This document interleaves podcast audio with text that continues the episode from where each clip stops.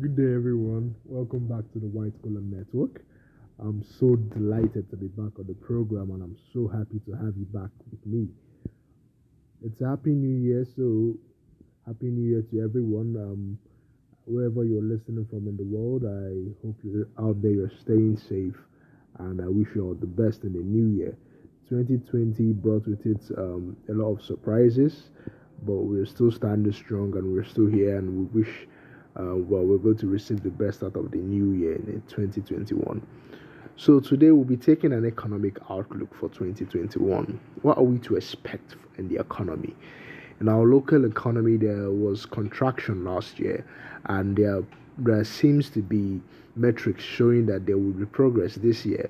So, what areas or what sectors of the economy should we be looking out for for this progress? Today, I'll be joined by a special guest. She is a financial analyst at Stears Business. Stears Business is a data driven company here in Nigeria and they provide timely articles and outsource data for readers, economists, uh, firms, and the likes. So we'll be joined today by Bemisola Alonge, and she'll be taking us on the economic outlook for 2021. So sit back wherever you are, grab your coffee, and relax and listen. Thank you. Thank you. Thanks for having me. You're welcome. Um, so I already um, did your introduction um, before now. I gave your citation. And uh, before we go into the topic for today, the economic outlook for 2021, um, I would want to ask, in your opinion, how would you um, describe 2020 in one word, in an economic word, 2020? How would you describe 2020? Um, I'd say overwhelming. it was like it didn't end. Like it was like there's one thing after another, after another, after another that just kept happening. It was a lot. It was a lot for everybody. Mm. Yeah, so overwhelming. Okay, I think everyone can agree from that perspective. That um, we the pandemic was unexpected, and it took a huge toll on the economy.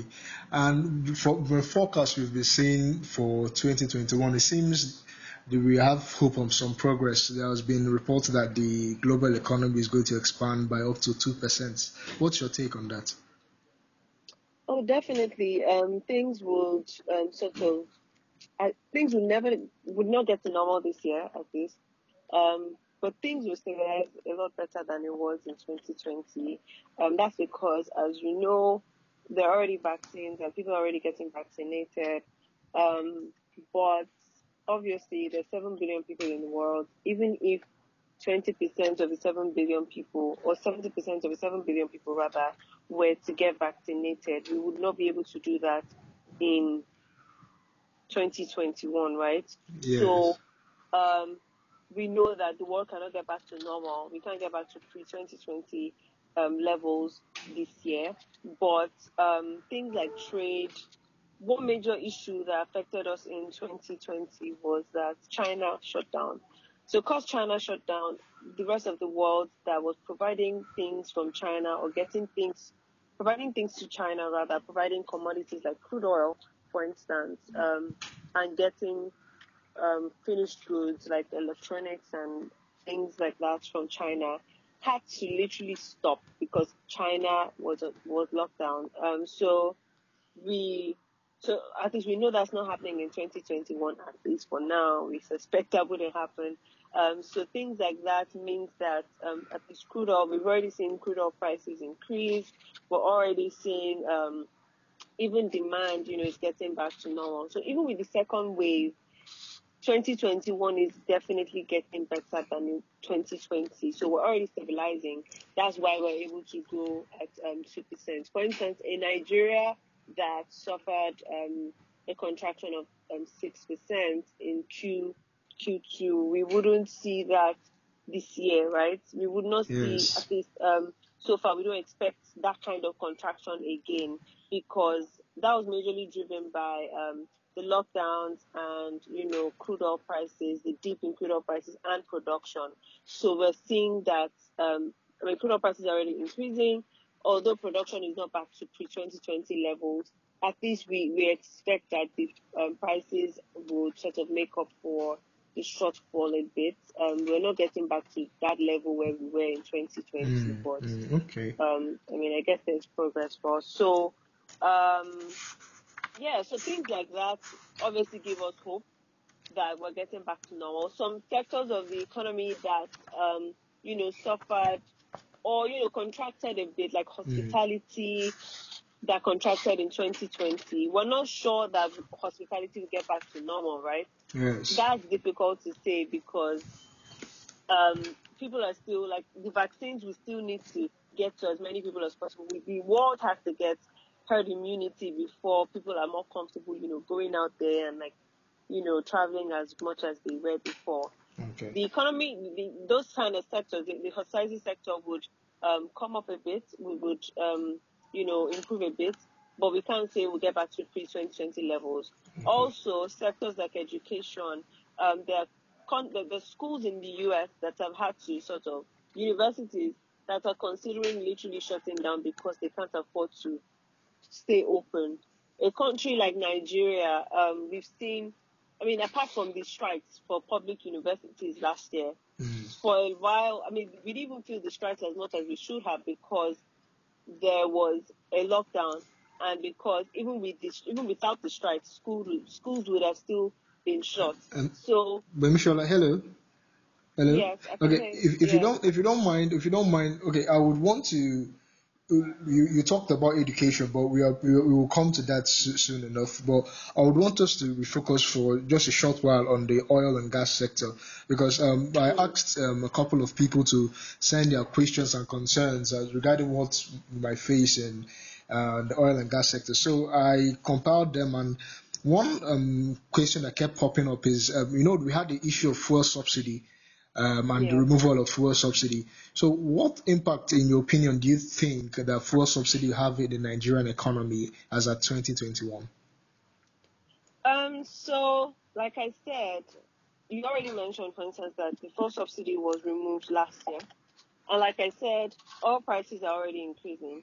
So the basic, the, the thing with the oil subsidy is basically the government was paying the difference between the amounts we're giving as the, the, the four pump amounts and the amount that um, marketers are getting it from um, the depots. The amount, so that difference was what the government was paying. So when we remove that subsidy, right, what happens is that people start to pay a reflection of the crude oil prices or the petroleum prices, which is also a reflection of crude oil prices. So now, if fuel- if fuel subsidies, con- if, if the fuel subsidies are indeed removed, what we would see is that oil prices, petrol prices would definitely increase.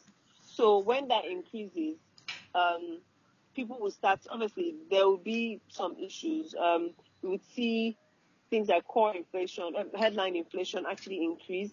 Inflation would increase because energy is a major um, portion of our inflation bucket, right? Yes, yes. So when that price increases, so you're telling me that transportation prices will increase, electricity, power prices, because we're not, obviously, electricity from the grid is not powered by petrol, but many Nigerians in their businesses and in their homes depend very heavily on generators and they use petrol for these generators. So that would definitely increase prices. So that would then have a negative impact on inflation. We would see inflation increase or maybe stay high. Um, so even if it was to reduce, the reduction will not will, will be affected by fuel prices. So that's one thing that we should see. However, there there's been a bit of um, speculation on whether indeed the government would keep the fuel subsidy removed. Um, we um, we got this fuel subsidy removed because of um, some IMF requirements, and the World Bank also wanted us to sort of cut off um, unnecessary spending so that we could get access to loans from the World Bank and IMF. So now that we've gotten these loans, um, chances are the government might want to still reintroduce the subsidy. There has been no formal announcement about that, but there's a possibility that that would happen. And if that happens, right, then we would um, see that even if the prices increase, they will not increase as much as the reflection of crude oil price increases. Mm, okay, okay, that's some wonderful uh, perspective, um, I like how you were able to walk us through the need for subsidy. And um, in the final um, question we asked for the oil and gas sector, um, do you think it has a hand in the recession we're currently going through? The issue of um, you know, we like last year, 2020, we had uh, production cuts by OPEC we had uh, um, the oil, um, the global oil price fall. So, do you think that um, our oil sector has a major hand in our recession we currently go through, going through here in Nigeria? Oh, definitely, definitely. Um, the oil sector is the is like the government's um, major revenue source, right? So we get a lot of our, our um, the government gets a large portion of its revenue from selling crude oil. And when the crude oil prices are low, the same way we saw in 2016, when crude oil prices dip, obviously we don't, the government doesn't get as much crude oil. Apart from the prices, just like 2016 again, production quantity also reduced. Unlike 2016, where the production prices reduced because of vandalization of pipelines and the issue at the Niger Delta, this time people were just not buying. So we had the oil, um, ships were literally stranded on the sea, waiting for people to, you know, take on the oil from them. But we had the oil, we're ready to give it out, but no one was up. People were not willing, or uh, normal suppliers or normal buyers rather, were not willing to get them because of the um, whole um, lockdown and all of that.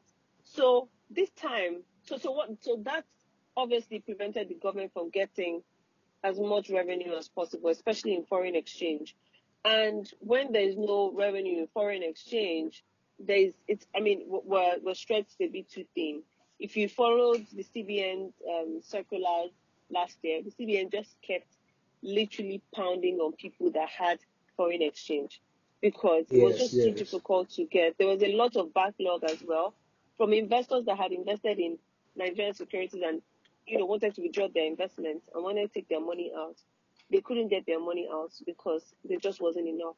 So what then happens is that the government is unable to then sustain. I mean, revenue is revenue dwindles, and when the revenue dwindles, people are unable to get foreign exchange to bring in um, raw materials, to bring in finished goods to sell, to bring in a lot of things. So that stalls a lot of production, it stalls a lot of trade. It just really makes us um, it, it really spreads us too thin, right? So um, that is what then led to the recession. And plus, apart from the um, crude oil situation, we also had the fact that there was a lockdown. Businesses were literally unable to, you know, um, they were unable to do any form of trade, any form of transactions because everyone was locked down. Also, and that sort of spilled over to income. A lot of people lost their jobs um, NBS had recorded quite a number of people that had lost their jobs. And the funny thing is, if you follow the NBS um, reports for the COVID 19 um, updates, or like COVID 19, um, I've what the thing is called, but some, the NBS conducted some surveys. If you follow it, you notice that even by October, when things were getting back to normal, when the government when people were getting jobs back, when people were getting employed, they were getting employed in agriculture. So they were not even getting employed in like normal, their normal businesses. Or the service, services sector. Exactly. They were getting employed in agriculture, which meant that, and agriculture, I mean, at the time, it was October, right? That was the harvest season. It was natural for people, more people to get employed at that time, which meant that every single job or those jobs were mostly seasonal. So in a time like this, or by the time it's like March, those people would no longer have those jobs, right? Because they would have finished the harvest season. So things like that just really affect the economy. Okay. But um, um, I don't expect that to be the case this year. I don't expect it to be at least as bad as it was last year. Last year. Um, okay. Crude oil is getting back to normal. We're going to be able to do trade as usual. Hopefully, the CBN gets enough dollars and you know clears off all the backlog and all the strain that um, we've had to face in yeah. 2020. Yeah, it, it's it's interesting you mentioned trade there because funny enough, that's our next um, sector we're going to look at. The African Free Continental Trade Agreement was signed um, was ratified by the by our National Assembly this month in January. But um, there seems to be a, a, bit of delay in the, impl- in the implementations of of the letters of the law, and um, there has been criticisms from scholars and others that the Nigerian and not just the Nigerian and the African continent as a whole, we don't have the policy framework to to make this sort of gargantuan deal work. So the first question here is this: Do you believe there are any positive effects um, before this? Before this, do you believe there are any positive effects to the closure of borders we had vis-a-vis the AFCFTA? Do you believe we should continue with closure of borders, or do you believe that the opening, the free movement of goods and people will do us serve us in the long run? What do you think? Um. So, like every single policy, there are winners and losers, right? Yes. The closure of border of, of borders, rather, there were big winners, big big winners. So agricultural companies like um, um, Presco, Okomu Oil, those companies really did very well. They did so well in 2020 when everybody was running at losses and everything. Presco and this and, and Okomu Oil, they did very well. They were recording record high um, profits and revenue. So, um, and that was because they were the major suppliers, right? People weren't importing as much, so people had to sort of rely on local production, and you know they were able to cash in on that. But while some few people were benefiting from it, the rest of the country was suffering. Food inflation as of December was 20%. I don't know if you've seen the new NBS um, um, report, but food inflation was 20%. So that was a major problem, right? So yes. the country literally suffered from the fact that borders were closed.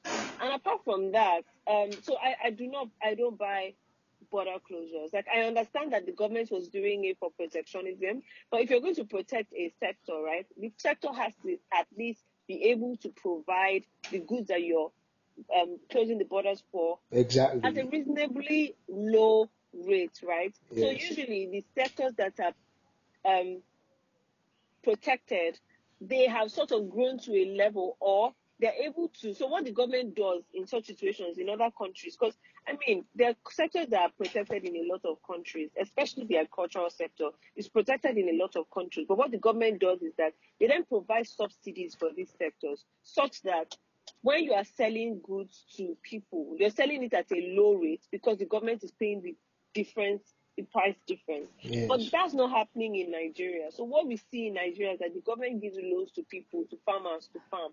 But that's not enough because if you're giving loans to farmers and then their cost of production is still high, they use up the loans, they can't expand their farms after the planting season they sell to customers or to consumers like you and I at very high rates, and that prevents them from. I mean, that's a cycle, a never-ending cycle. And then these farmers are not even pro. They're not farming.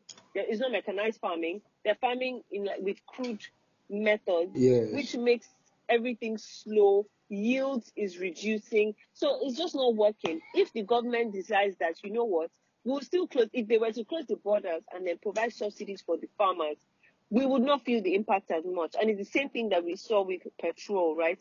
Nobody was feeling the impact when prices of crude oil was increasing apart from the government. So in a case where the government sort of does that for um, the ag- agri sector until there is enough um, production for the sector to stand on its own, then um, you know that would be a good solution to a good um, complement to the border closure. Closure, yes. So I do not, I don't subscribe to border closure except we have all the things in place for it. Okay. Now I think it's it's quite interesting what you mentioned there because um, as you rightly said, there were some big winners uh, uh, when it came to border closure last year, and people went online to complain on blogs and how come there is lockdown, but uh, Dangote's trucks are not locked down and stuff like that. So um, now we're going to look at the um, second um, question under the AFCFTA. Um, in practical terms, do you envisage um, the AFCFTA as a success? Um, given what we um, discussed earlier, saying that the the Nigerian um, and the African continent as a whole, we lack um, the framework to uh, make this deal, the policy and economic framework to make this deal work. I remember just on 4th of January, the African Business News were reporting that the AFCFTA can't launch as expected in January because there seems to be delays from one or two other nations, especially the heavyweights, from taking the lead to um, implement the deal so that the little countries could follow. So, just in simple terms, do you, in, in practical terms, do you see this AFCFTA as a success, as something that could be a success pending all these barriers? Um, it's too early to say, really. Um, with many trade agreements like of this magnitude, it takes time, right? Um, it takes time for it to roll out. So, um, we don't expect that trade will start. well, I didn't expect trade to start on January 1st. I didn't expect everyone to not be ready, you know, be moving their goods. Um, it takes time for it to settle. And um, like you mentioned, a lot of countries are yet to fully um, set up the machinery to make such agreements successful. For instance, in Nigeria, um, I remember some months ago I spoke on um, Nigeria Info about the Apapa port. There were over 800 million naira worth. Oh no, I think 800 million or billion, 800 million or something um, naira worth of goods at the port that could not be cleared. They couldn't export it because of um, they had to get the um, the um, I've forgotten what the form is called, but they had to get a form that sort of authorizes them to export and guarantees the government that they would return the um, the um, export proceeds back to the they would remit their export proceeds back to the banks that they use, right? So all this fight for dollars is still the same thing, right? Yes, it is. What about Apart the, from that, yeah. Sorry, apart from that, we also have a situation where the ports are highly inefficient. For instance, in Nigeria, we literally physically scan containers at Apapa port. That's so inefficient. Like that, that's just a lot of work. Mm. However, um, we've seen that other ports in the country have started to open up. For instance, the Onne port was um, fully commissioned last year, and Maersk, Maersk, a large um, shipping company Yes. in the world, Yes. also set up a terminal at Onne port. So we're seeing Yes. progress, but there is no guarantee that tomorrow people would start. Because, for instance, people have been using Apapa pot for ages. You can't expect me that is used to using Apapa pot to change my operations, even if my market is closer to um, the south, right? It's close to the south south where Onne is. Chances are I would not immediately pack up and leave and move because that that means changing my operations drastically. So, for instance, a company that maybe has bought 50 trailers and they have these trailers down and they use these trailers to move their goods from Apapa to the south south. Mm. What are they going to do with their trailers when Onne port is fully functional? I'm not saying that they wouldn't move, but it's just going to take some time for them to fully change Yes. their operations. Yes, it's going to cause a lot of um, inefficiency for them. It's, it's just a lot of work to then switch up like that. And but it's going to happen. Definitely, it's going to happen. So the fact that other ports in the countries are in, in the country are coming up, the fact that we're working on a rail line from Apapa to Lagos Ibadan Express, um, that means that there's a lot of progress. Would we see any major moves? Any would we, would we see Nigeria make any major major AFCFTA moves this year? Maybe not in the goods trade segment, maybe not in like actual goods and services because actual goods rather because there's still a lot of work to do. Even our land borders, they are not fully secure yet. So that means that when we start allowing people to bring in free, bring in goods under the free trade agreement, there'll be loopholes no, there's nothing stopping someone from bringing in goods that are not fully. So, for instance, even the rules of origin agreements or negotiations are not done yet. So, because we haven't fully agreed on what our rules of origin agreements is or negotiations are, it's difficult to then say that tomorrow we will be able to stop goods that are not supposed to come in and will freely allow goods that are meant to come in. Another thing is, I'm not sure because I, I remember searching for this earlier this week um, the exemptions, because you know 10% of our trade lines are supposed to be exempted Yes. from trade.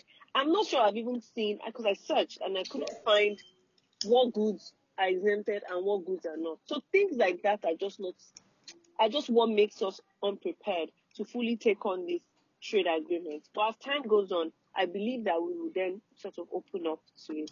Okay, okay, that, that's that's a wonderful uh, uh, perspective you took, um, Bemishola. Uh, we hope, hopefully, because we're looking at um, a kind of Pan Africanism through this trade agreement, that we could be able to move goods and, and services across borders without much hassle compared to what we had in the past, especially as we couldn't. I think oh, ECOWAS tried this a couple of years ago, and um, it hasn't been as efficient. But now we are bringing the whole African continent um, in on the trade deal, and hopefully um, we could get this up and running as soon as possible.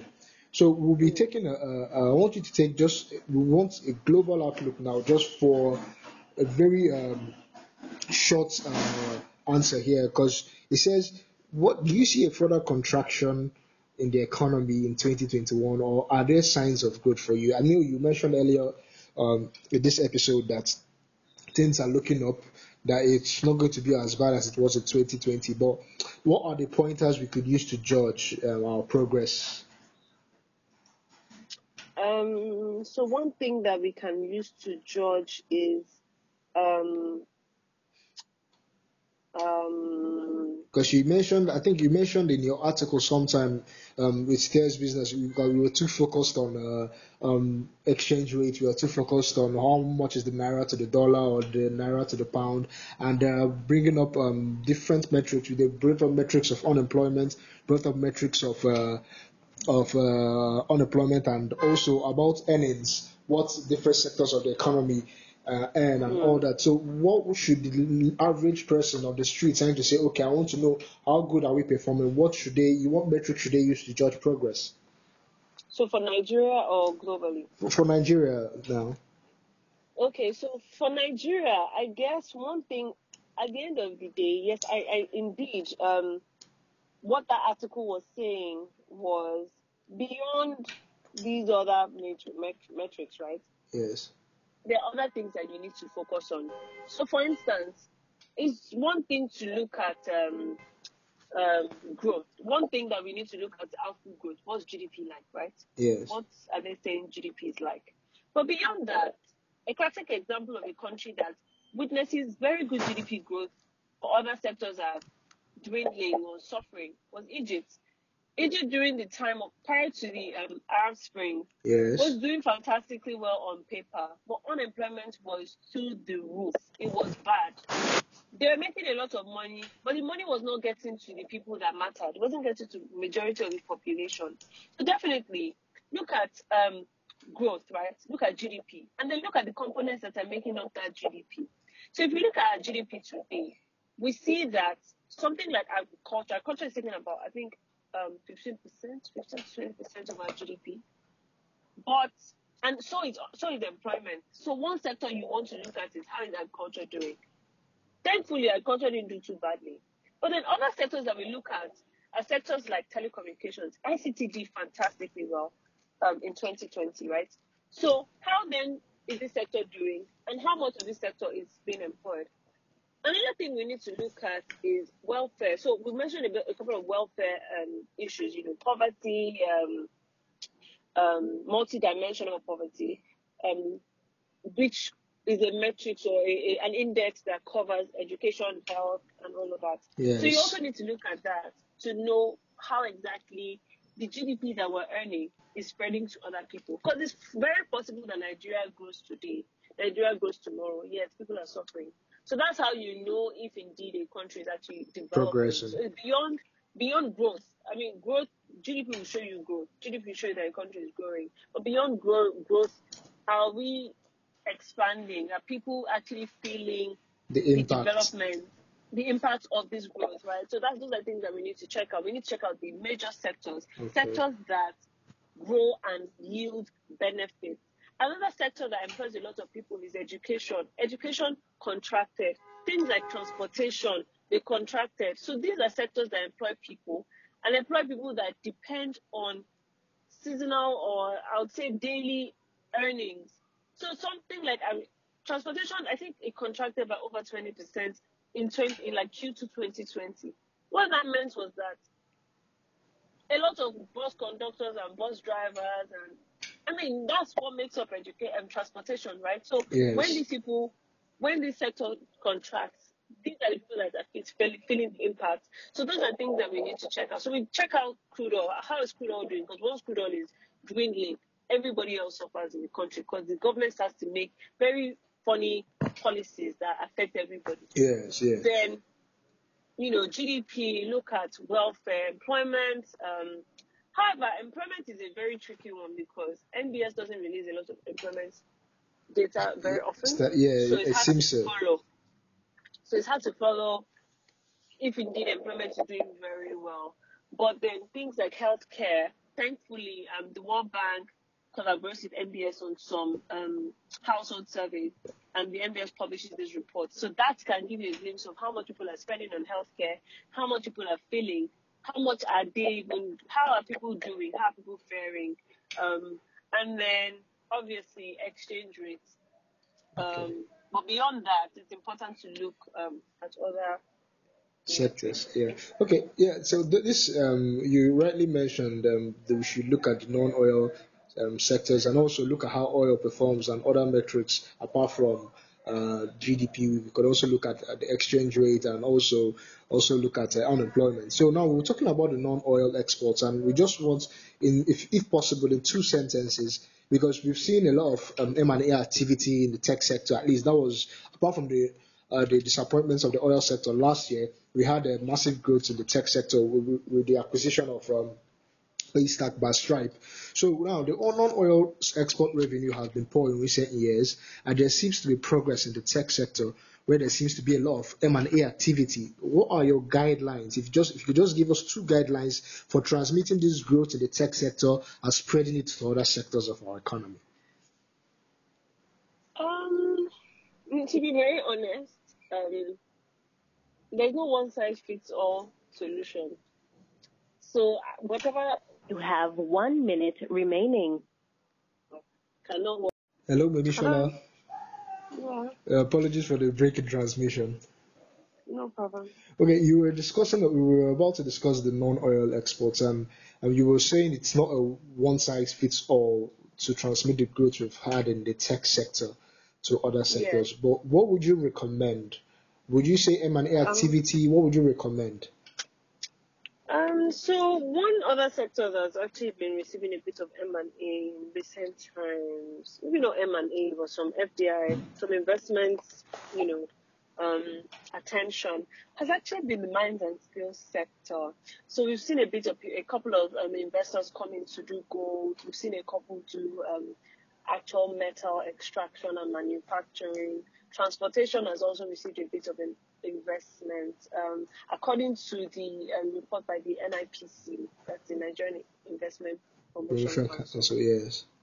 Um, so we've seen quite uh, other sectors co- receive some funds. So, for instance, um, one billion dollars was um, invested in, um, I think, a metal, a metal construction company in um, Kogi State. I think it was last quarter or a few months ago. So there's there's been a bit of um, traction there as well. Mm. And the reason for that is basically the willingness, and which I guess the also um, the tech sector is also um, um, has also done, just the willingness to do business. And the way you show the willingness to do business is either by scaling businesses that are successful. For instance, Paystack had already done quite a lot of work in building itself by itself in Nigeria and in other parts of um, other parts of Africa before you know getting acquired by Stripe. Yes. In the mines and steel sector, the reflection of willingness is through the Ministry of Mines and Steel literally telling people that they are ready to do business and allowing, um, giving out um, certificates or permits for exploration to private individuals, right? And that's something that we saw with the telecom sector. The telecom sector scaled because the private sector, from regardless, regardless of where it was coming from, either within the country or outside the country, was allowed to do business in that sector. It was Nitel before, but then once it was once that sector was um, privatized, once it was allowed, once it was liberated, or I'm not sure that's the word that is, but once um, there was some indication from the government that private organizations could come and set up, yes, that's when it was it, it was it was open. And today we see how much the telco sector employs and how much it contributes to Nigeria's economy, either directly or indirectly. So it's basically saying I am willing to do business with the rest of the world, and that could be either through the government doing making active moves, creating, easing business. So the mines and steel, um, the Ministry of Mines and Steel now allows now gives out permits for exploration with ease. That's saying, okay, come and do it. We would let you do it easily and best and, and well, right? And that's Yes. that's one thing. So um, I think that that's basically we just need like the government doesn't need to be overbearing by trying to do it. Like Mm. that's not really what you should be doing. It's just creating an enabling environment. Mm. If it's transportation that we need, if you want to, if if you need transportation, do it. So from the last um, World Bank um, um, ease of doing business. Sorry, it's not easy of doing business, multidimensional poverty report, Okay. we saw that like the World Bank was suggesting, recommending to Nigeria that one area that we need to improve in order to improve other sectors like health, education, is electricity. Once electricity is available, health care, some things that we need electricity for, rather than spending money on um, fuel and things like that. Hospitals actually spend money on ensuring that there's enough supplies. And even the fact that there's electricity would mean that the machinery and the things that you need to conduct like proper healthcare Yes. is that would be would be you'll be able to use it, right? So once electricity, like that's the advice, fix your electricity and you see other sectors start to um, improve. So that's one thing that the government needs to do. And creating an enabling environment. And one thing that and, and the, the reason why the tech sector was able to scale the way it has is because it's a knowledge based sector. So whether you like it or not, whether it's done in Nigeria, it's done anywhere else. It's it's you, you literally there's no hardware that you can carry apart from your laptop, of course, but it's all in your brain, and it's only the Yes. people that are doing it, right? Exactly. So because that is because because it's it's a knowledge based sector, it's easy for the things for the work to be done smoothly without how do I put this now? Um, Any hassle and government interruption. Exactly, exactly. And I think that that's why the government, um, I mean, I, I stand corrected, but I think that's why the government was slow to sort of catching on on that sector. Because you Yeah. really, you can't hold it down, like the religion in the person's brain. So, um, more knowledge sectors, more knowledge-based sectors would, would, would come up. Another thing is we expect expansion with the AFCFTA now. Companies do not necessarily have to go and set up in other countries to do business with those countries. Yes. So from Nigeria, we can do business with other countries with ease without having to pay tariffs and all of that. So we would see more Nigerian technology companies expand to other countries to offer services to those countries, and that that would be good for us, right? So apart from creating an enabling environment within Nigeria, it's important for companies to also sort of look with outside Nigeria, look at expanding their operations, especially their service base, because now you don't need to set up in another country, except the country has exempted that line of business. But now you don't need to set up there. You can offer your services from Nigeria to those countries and um, with ease or easier than you could before. Okay. Okay. Yeah. Uh, I think it's it's something we're all hoping to do, and it's it could take off some government burden, and we could begin as private individuals to benefit from the deal. And um, hopefully, non-oil exports will grow this year. I think there's been a lot of promise according to um, data and statistics. And as you rightly pointed out, um, there's no one size fits all for us to transmit this um, success in the tech sector to other sectors. So thank you for that. And moving over to the um, second to last um, area we would look at is in the area of FDI, foreign direct investment. What do you think? I mean, of course, the obvious reason this year for a lot of people not investing in Nigeria and also in other parts of the world was because of the uncertainty the pandemic brought with it. So people didn't know whether they would get their, their profits. People didn't know how many people they could uh, employ, and, and also they couldn't rightly judge the scale of their businesses and into the different sectors they were willing to invest. But now, we, apart from the pandemic, what would you think has been a major barrier for FDI in Nigeria?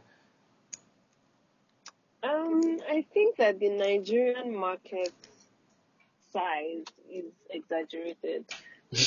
um, really? It is. It is. I mean, so from I'll, I'll go back to that same multidimensional poverty report. That report says that 98 million Nigerians are multidimensionally poor. Mm. Um, well, like how many? Sorry to stop you there, Bishola, but for those of our listeners who might not understand what this means, like in layman's terms, what, what do they mean when, like, I mean, I know people say, okay, this person is poor, this person lives below the poverty line, but what does it mean to be multidimensionally poor?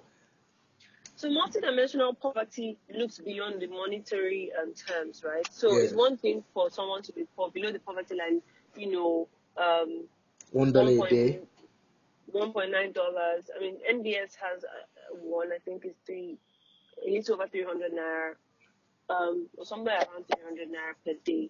So it's, that it's beyond that. It's and it's checking that okay, even if you live beyond above this line, do you have access to healthcare? Do you attend university? So it's beyond literacy or illiteracy rates. It's now checking school attendance, right? Mm. It's checking um, security, have there been threats around you? Because I mean, if you have money but you can't go out of your house, you can't get access to clean water, you can't send your kids to school. Do you are you do you really have money? So it's just checking that. So whenever when when someone wants to dimensionally poor, it's just that the person, uh, apart from monetary terms, the person is also poor in other areas. So it's just a holistic. So I mean, it's not just money or it's not just I mean someone can cross off one um part of the index and still be poor, right? Yes. The person can be rich in every other part but still be poor because the person has little access, right? Yes. So um um that's what multidimensional poverty is. There's an article in, on, on the Stears Business website. It's it's called Show Me the Money. Okay. That article literally shows you maps of poverty rates across the country, shows you maps of how many people have cars across across the country, what the average income per state is. So that article, if you read the article, you'd understand what I mean by the market size of Nigeria is grossly exaggerated. Okay. So it's one thing to have the population, and it's another thing to have a paying population, a, a population that can afford to pay for the goods and services that are being provided. So if um, and then, I mean, also we have the regulatory environment. How easy is it to do business in Nigeria? How easy is it to even register a company with the CAC? Let's start there. How easy is it to, you know, all the, the, the, there's, there's the issue of multiple taxation, there's the issue of electricity, there's the issue of just irrational and sudden government policies, right? We yeah. saw what happened with the Okada ban situation after companies had come in to set up. Like there was really, I mean, you could have told them that you were not going to have it after or before they were trying when they were trying to set up, right? So even these companies had um there, we also have an article on Stears Business where we talk about the Okada ban. You see that they were already laws that were banning that ban um, motorcycles from the roads, motorcycles of some certain specification from the roads. So what these um, ride-hailing companies did was they got motorcycles that were actually allowed. Yes, the government woke up one morning and said they didn't have it. They were not having it anymore. Mm. So those irrational, sudden policy changes. So no one wants to come in after setting up. When they finally set up, the day they want to start business, the day the government decides that they are no longer interested in um, having this kind of people do businesses in their country. So those sudden things just make people, you know, very averse to coming to spend their money in Nigeria. Also, mm. we have the issue of the exaggerated market size. Mm. So, yeah, things like that just prevent people from. Because I mean, FDI is different from FPI. FPI is you're setting up, you're you're investing in companies that already exist in Nigeria. You're just buying shares in them, right? You're just owning part of these companies. Yes, equity FDI, stake. Exactly.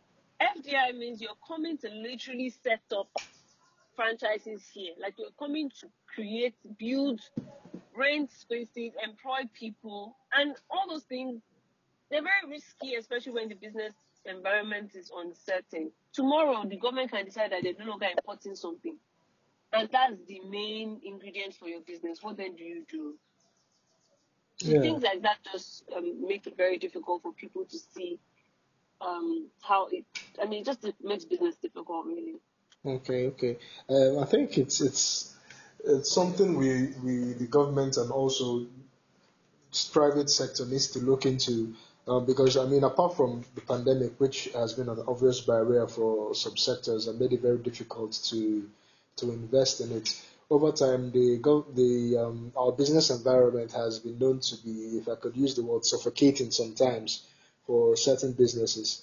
And um, Mm. this we lose a lot of money we could have been gotten in precious and foreign direct investment. But hopefully, as the year goes on and uh, with the vaccines roll out, um, hopefully we get to get things back to normal. That there could be some signs of um, promise. And we'll look at the final sector now, and as, as you mentioned um, far earlier in the episode on the education sector. So I am a student. I'm a law student at the University of Nigeria, and I've been at home for. I've been at home since the 23rd of March. I've been at home since the 23rd of March, and it's been. I, I don't know one word that can capture my feelings. Like I, I don't know whether to say it. It's not. It's been frustrating or it's been. It's been shocking and at once, and it's not just me and millions of other students have, have been at home, and this has created a kind of. Um, I know you know what we saw with the EndSARS EndSARS protest um, last year. This has created a, a kind of loop in our lives where we feel like the I mean the year is, is going by and we're not moving. We feel stuck in a way. So we're going to take a, a dive, a little dive into the educational sector before we come to the end of the program. And the ASUU strike has um, led to less productivity and in, in some sectors, and it is affecting the economy, especially in the areas of employment, as you rightly pointed out. So, what can the government do to avoid incessant strike like this in the future? And um, there's a big question there. So, what are the negative effects the strike has had on the economy? So, the first one is what can the government do to avoid incessant strikes like in the future? Um, the government can. Honestly, I would not. There's an article, actually, was an article about this that's getting published tomorrow. Okay. So I will not say a lot of what I want to say. No problem. We'll, t- we'll subscribe. We'll subscribe and go read it. We'll, we'll do so. Yes, um, but one thing I'll say the government can do is to let the universities be, make them autonomous. I, I feel bad saying this because a lot of people would hear it and be like, oh wow, why would she say this kind of thing? But university education is not for everybody. The government should not be this heavily invested in the university education, especially not the government of Nigeria, because they simply cannot afford it. And I mean, when people hear this thing, they're like, "Oh, yeah, it's government. Um, people are buying cars. Um, somebody's budget is someone's newspaper budget is something." The government cannot afford, and clearly they have shown that they are not interested in making education The priority. the no. So I mean, education is still a priority because number it's, it's top five. It's, it's still part of the top five um, heavily invested sectors by Okay. the budget, but university education is not cheap. And it's not supposed to be cheap. It's not cheap anywhere in the world. But so why is it cheap in Nigeria? Mm. What are we doing that is making it cheap? So the government should let the universities be, let them charge how much university education costs, and let people pay for it. Let them, because for instance now, because of the um, issue of autonomy, universities are not allowed to charge, they're not allowed to actually dictate what the price of their education will be. Yes, Right? yes. So that prevents them, because I mean, the reason for these strikes is payment of salaries. They don't want to be put on the IPPIS um, payroll. If IPPIS, um, and, and that's because, I mean, there are a lot of issues there. There are a lot of things there. I will not go into detail right now. Okay. But the thing is, the government does not allow universities to decide how much they want to get as school fees. And that sort of prevents them. I mean, I'm not saying that the government should lift its hands off university education completely. No. But that should not be the major source of revenue for universities in mm. Nigeria. Yeah. Because certainly it's not working. So let them charge how much they can charge. Let universities actually function to a large extent on their own. Let them develop on their own. And then these strikes will stop. Because, I mean, for instance, this strikes was this, this particular strike from 2020 was not even called off. It was temporarily suspended, conditionally suspended. So the government has to meet conditions first. If not, the strikes will continue Back to square one. Exactly. And so the thing is, even with all these solutions from the past that we've seen on this, um, about, that we've seen the government provide with regards to um, the strike issues, they're usually temporary fixed solutions. They're usually okay. Let's sign this agreement, and the government will fail to meet the agreement. So this, and then the thing is, if 2020 taught us anything, is that you really cannot predict the future. So if universities were at least depending on themselves to a large extent, right? Yeah. Even if they would struggle a bit in 2020, they would still be able to decide what the next steps are. But then the government did not make as much money. Um, we were seeing a lot of funds getting cut off because, I mean, those funds were percentages of the government's revenue. So things like that are just, we just cannot, um, we can't, um, what's the word now? The government just needs to let the universities go. Focus on primary and secondary school education yes, create, yes. improve them to a standard level. Because, I mean, to be very honest, university education is not for everybody. In Mm, developed countries like the US and the UK, not everybody goes to university. True, true, quite true. So if you can develop your primary and secondary school education system to a level where people then decide on their own, like it's their option.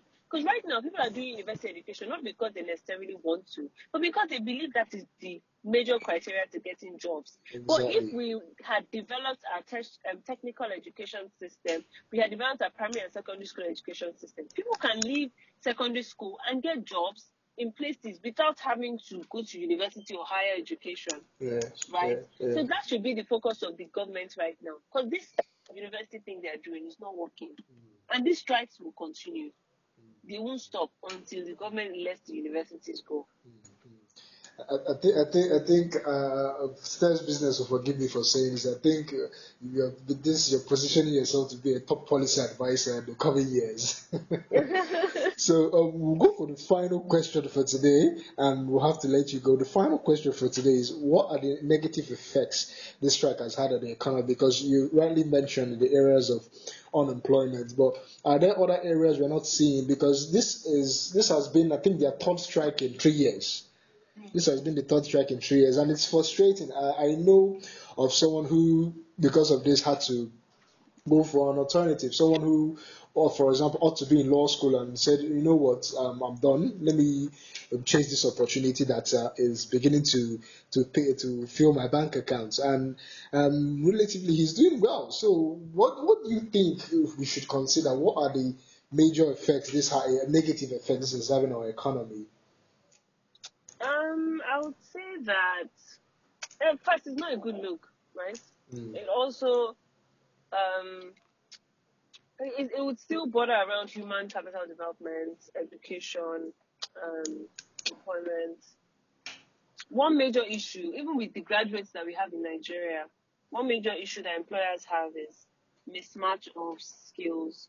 So the, the employers want a certain level of skills, especially um, non-technical skills, yet students cannot give them. And even technical skills, students cannot give them because the education system is not equipped enough to provide this knowledge and this um, this knowledge to these students, right? So things like that just affect the way students, um, the way students sort of the, the performance of the students when they leave the universities, right? Yeah. So issues like that, it just means that even if companies are coming set up in Nigeria, their expectation of the kind of um, labor or technical whatever that they would get is limited. In their minds, they're thinking, okay, this is the kind of people that we should expect to get because of the limitations from the universities.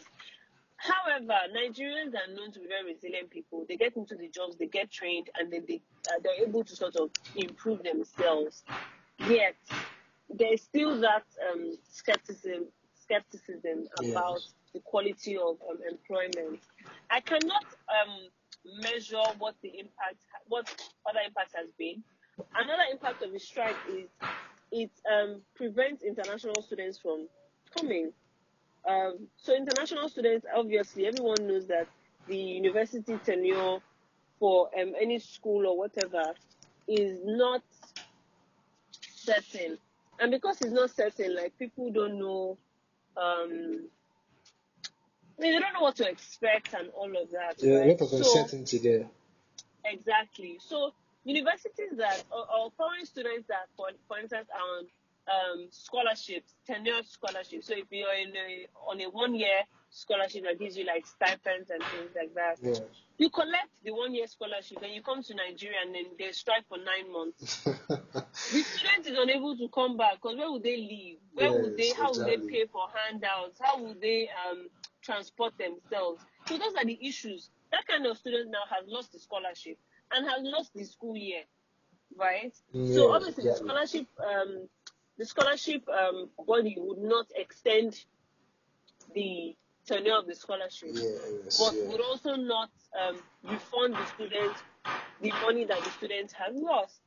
So issues like that, and foreign students should be giving us sufficient good revenue to the education sector, to universities, but we're not having that because nobody wants to come to school where they're unable to determine when they will graduate. Yes, yes. Okay, th- uh, thank you very much, Bamishola. It's it's it's been quite a ride today. Um, you've really walked us through what to expect for 2021, and this has been a nice economic outlook from you. Um, we hope we could continue this conversation in the future and discuss on future topics. Thank you so much for coming on the program. Thank you for having me. I appreciate it. No problem. Have a nice day, Bamishola. And you too. Bye. Bye.